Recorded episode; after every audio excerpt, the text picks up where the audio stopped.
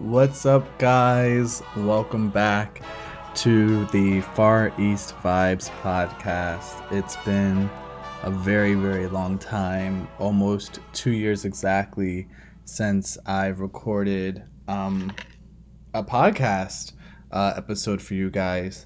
Um, but I'm back with it, and I really, really, really am dedicated to keeping up with it this time. Um, I just really want to you know, move in the direction of podcasts just because I think that they're better for creating conversation than text based formatting um, and uh, or, or text based writing or blogs or whatever. Um, and uh, I just think they're, yeah, I just think they're much more interactive. I think they're way more intimate. I think they, you know, just foster conversation better. And I definitely want to do all of those things with you. I definitely want to have a closer, you know, bond with you guys and just, you know, relate to you guys um, on a deeper, on a deeper level. Um, uh, I have some music updates and stuff like that, but I think, you know, it's crazy. Um, um, it's crazy how, you know, things happen because um, I think the energy of this podcast, although it's, I'm so happy to be back and so happy to be doing this again. So I am legitimately very excited. But um, the energy of this podcast, I think, is going to be a little bit more on the down tempo, just because there's there's been some um, there's been some sad news in the K-pop community. Um, um, as at least as of recording this. Um, so, and I'll get into that um, a bit later. Um, but I guess that also, I, I, mentioned the K pop community, but this podcast is going to continue to be an extension of uh, FarEastVibes.com, which is something that is about all Asian music, whether it's mainstream or indie, with the focus on indie. And so this podcast is really gonna, of course, still talk about K-pop and J-pop and things, C-pop and things like that. But it's also going to still be heavily focused on indie artists from Asia, just because it's good to give them a platform. You know, I think all of the big record companies in Korea and Japan, etc., all the big acts, you know, they already have a lot of promotion, but there's a lot of talented artists musicians, just creatives out there that don't get nearly the exposure that some of the bigger mainstream acts get, but deserve the same amount of exposure, if not more. So I definitely want this podcast to be heavily focused on indie artists, but I am someone that likes Asian pop culture, so I will, you know, continue to uh, talk about um, uh, Asian pop culture you know, heavily on this site, particular particularly the gossip. um, I kind of it's it's been a struggle to keep up to date with um, a lot of the releases that come out because there's so many new groups and so many songs, and they're getting younger, and I'm getting older, so there's that whole thing. But the gossip is something that I definitely keep up with just to stay abreast of you know what's happening in the in the industry. So. I'll always love talking about that. but anyway, um, I'm gonna just quit talking about quit this intro and just get straight into um, the topics today. Um, the first being, I got really cool news um, in mid September um, of uh, um, a new release from a band out of China called Necroma. Um, and I was actually just in China for about six weeks over the summer, um, and I've gotten I had the chance to you know see a lot of you know dope artists and check out a lot of new venues there and hang out with some uh, friends you know that are musicians and stuff like that. So i really got to kind of jump back into the scene. I haven't been a part of the scene in person since like 2007 which is the last time i went to china. Um, but it was really really dope to be back and just to experience all of the uh, creative energy, you know, um, for the first time in a while. Um, it's it's I feel it through the internet, but it's obviously different experiencing it in real life, you know. So it was really great to be back, and I missed it, and it was really cool to see how the scene, you know, in, in China has has changed, you know, in terms of indie music and, and things like that. Um, so that was really interesting. Um, and if you guys care, or if I feel like doing an episode about that experience in China, which I probably will, just about like the artsy things that I did. I, you know, I'll definitely make a podcast episode about that um, because I think that's something that a lot of people don't really know about China or check for China. You know, check out China for um, is that they do have a really budding art scene that's like really really dope and really really um, just really really cool, you know, and it's it's very extremely underrated. So. But anyway, um, I digress. So Necroma, who's um, out of China, um, are releasing or have released their second EP titled Asura, which is actually um, like uh, the name of a of a Hindu deity in Hindu um, mythology. Um, so it has a whole you know theme and concept um, behind that. There's a whole theme and concept behind this EP, and you know on FarEastVibes.com, I'll definitely link more about the the band and this EP and you know why they chose that name, so you can read it in detail. But I just thought that was a really interesting, um, a really interesting. Uh, tidbit of information. Um, uh, but yeah, so their EP, their new EP is out, and to accompany their new EP, they're touring across China, Thailand, and Cambodia all the way through December. So really cool, you know, like really interesting countries to tour. Um, clearly, it's an Asia tour, so us here in um, the West Coast or the West Coast, the West Hemisphere rather, uh, won't be able to see them. But I did listen to the EP, which I'll also link in FarEastVibes.com, and it was really, really interesting.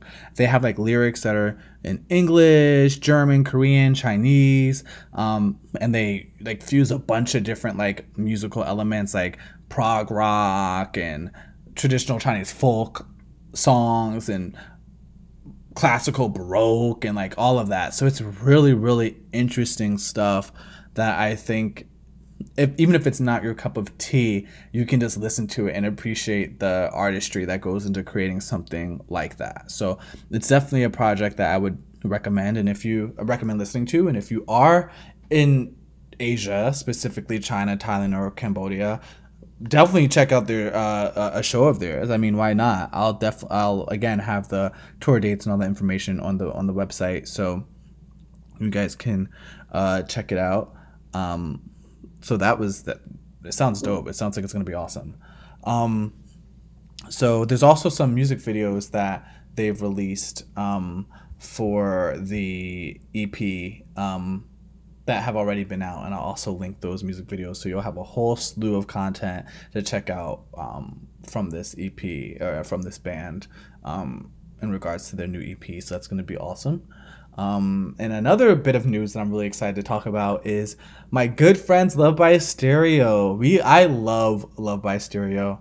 Their music is just so dope. It's so like it's so positive. It just has really positive energy and just makes like lifts up your mood and you know it's it's just great. So I re- so they recently reached out to me and told me about a bunch of new shit that they have going on. Um, uh, as of late. Um, one of the coolest, I mean, it's all cool, but one of the coolest is they co wrote and sang a song for a Netflix series called Love Alarm.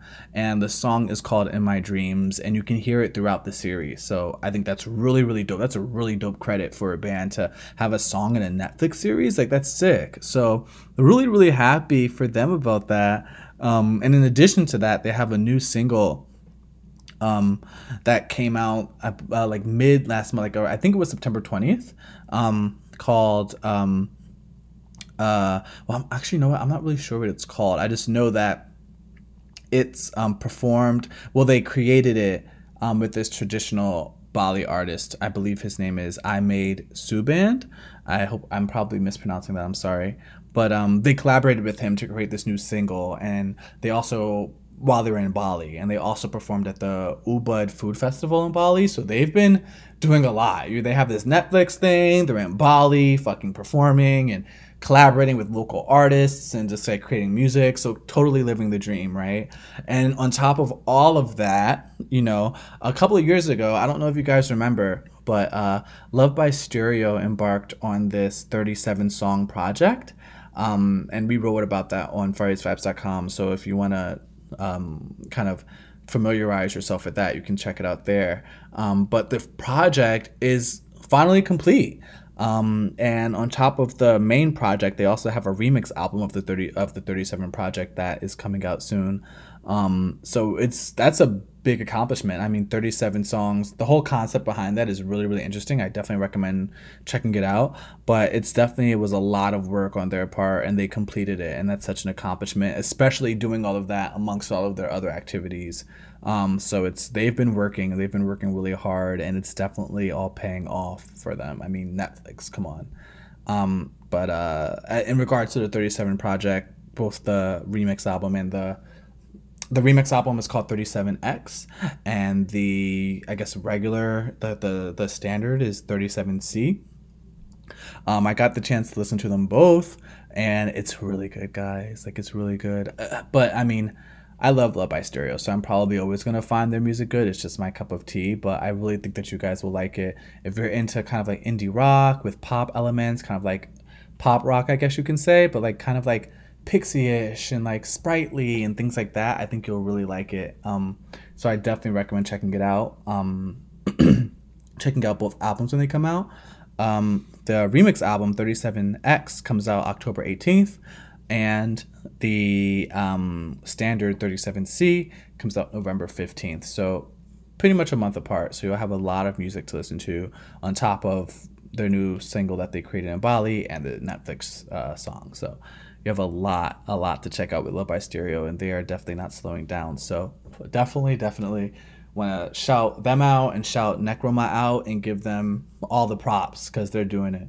Um, and that's kind of all of the um, music news that I have to share um, with you guys um, this week.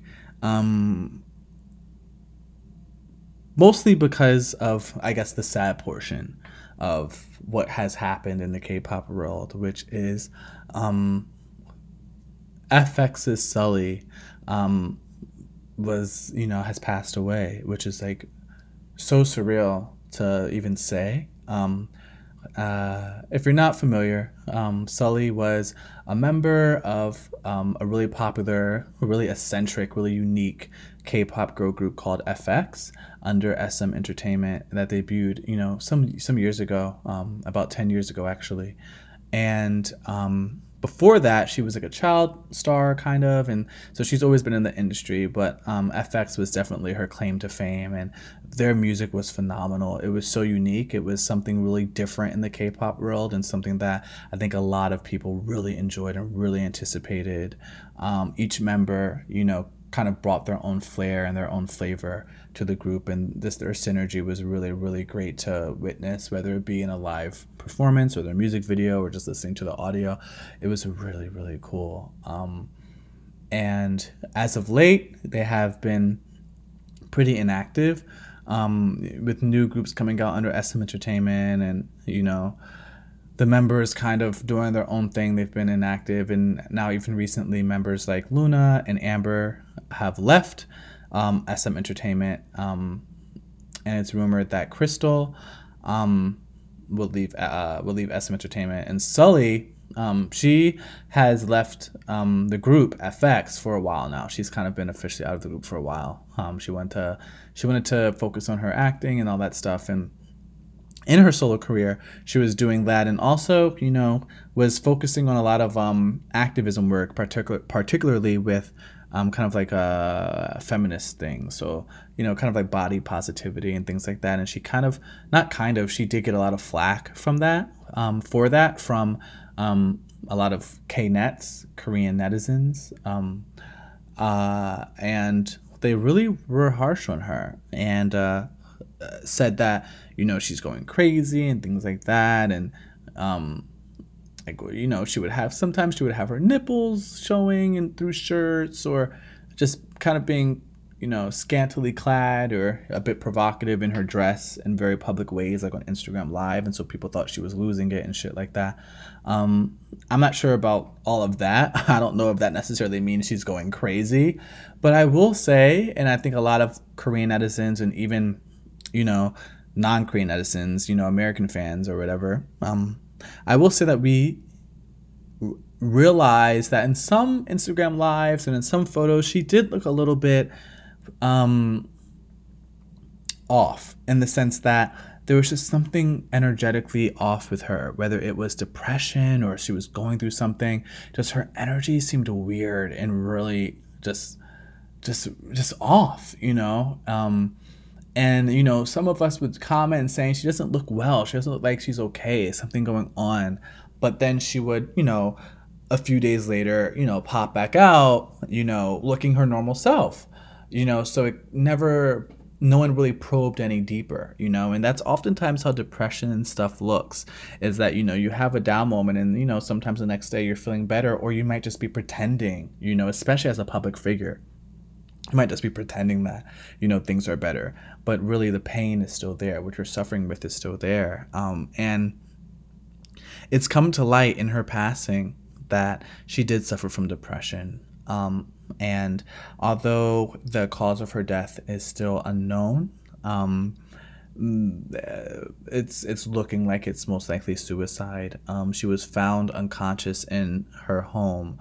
Um, I think after her manager has been had been trying to call call her and contact her. I think from the day prior, um, and um, finally, I guess you know something was wrong clearly. So I guess the manager or someone called the cops, and that's when they found her in her in her home unconscious. So, um, you know, again, it's not at this point in time, um, as of the time recording this, um, there's no, um, we don't know what happened exactly, but it's looking like a suicide. And it's just so devastating, um, especially when, you know, she was such a, seemed like such a happy-go-lucky person and was such a and was a part of a group that moved people and gave people a new image of what it meant to be a K-pop idol, and you know her, the group being so unique, it kind of was gave those you know kids or people that you know weren't cookie cutter, you know mainstream acting or looking or whatever it gave them purpose with members like Sulli and Amber and things like that. They can kind of see their own, you know, eccentricism in in the members. Um, so it's uh it's really sad that she passed you know because she meant so much to so many people and beyond that it's just so devastating what depression and mental illness can do and you really never know what someone's going through so i i beg all of you to just show kindness to everyone you know what i mean? Because you never know. Everyone has a story. And even if someone's story might not be as worse or might not be as bad as you know um, someone else's story doesn't mean it doesn't still hurt the same you know? Everyone's experience is subjective and it feels however it feels to them and that's valid you know?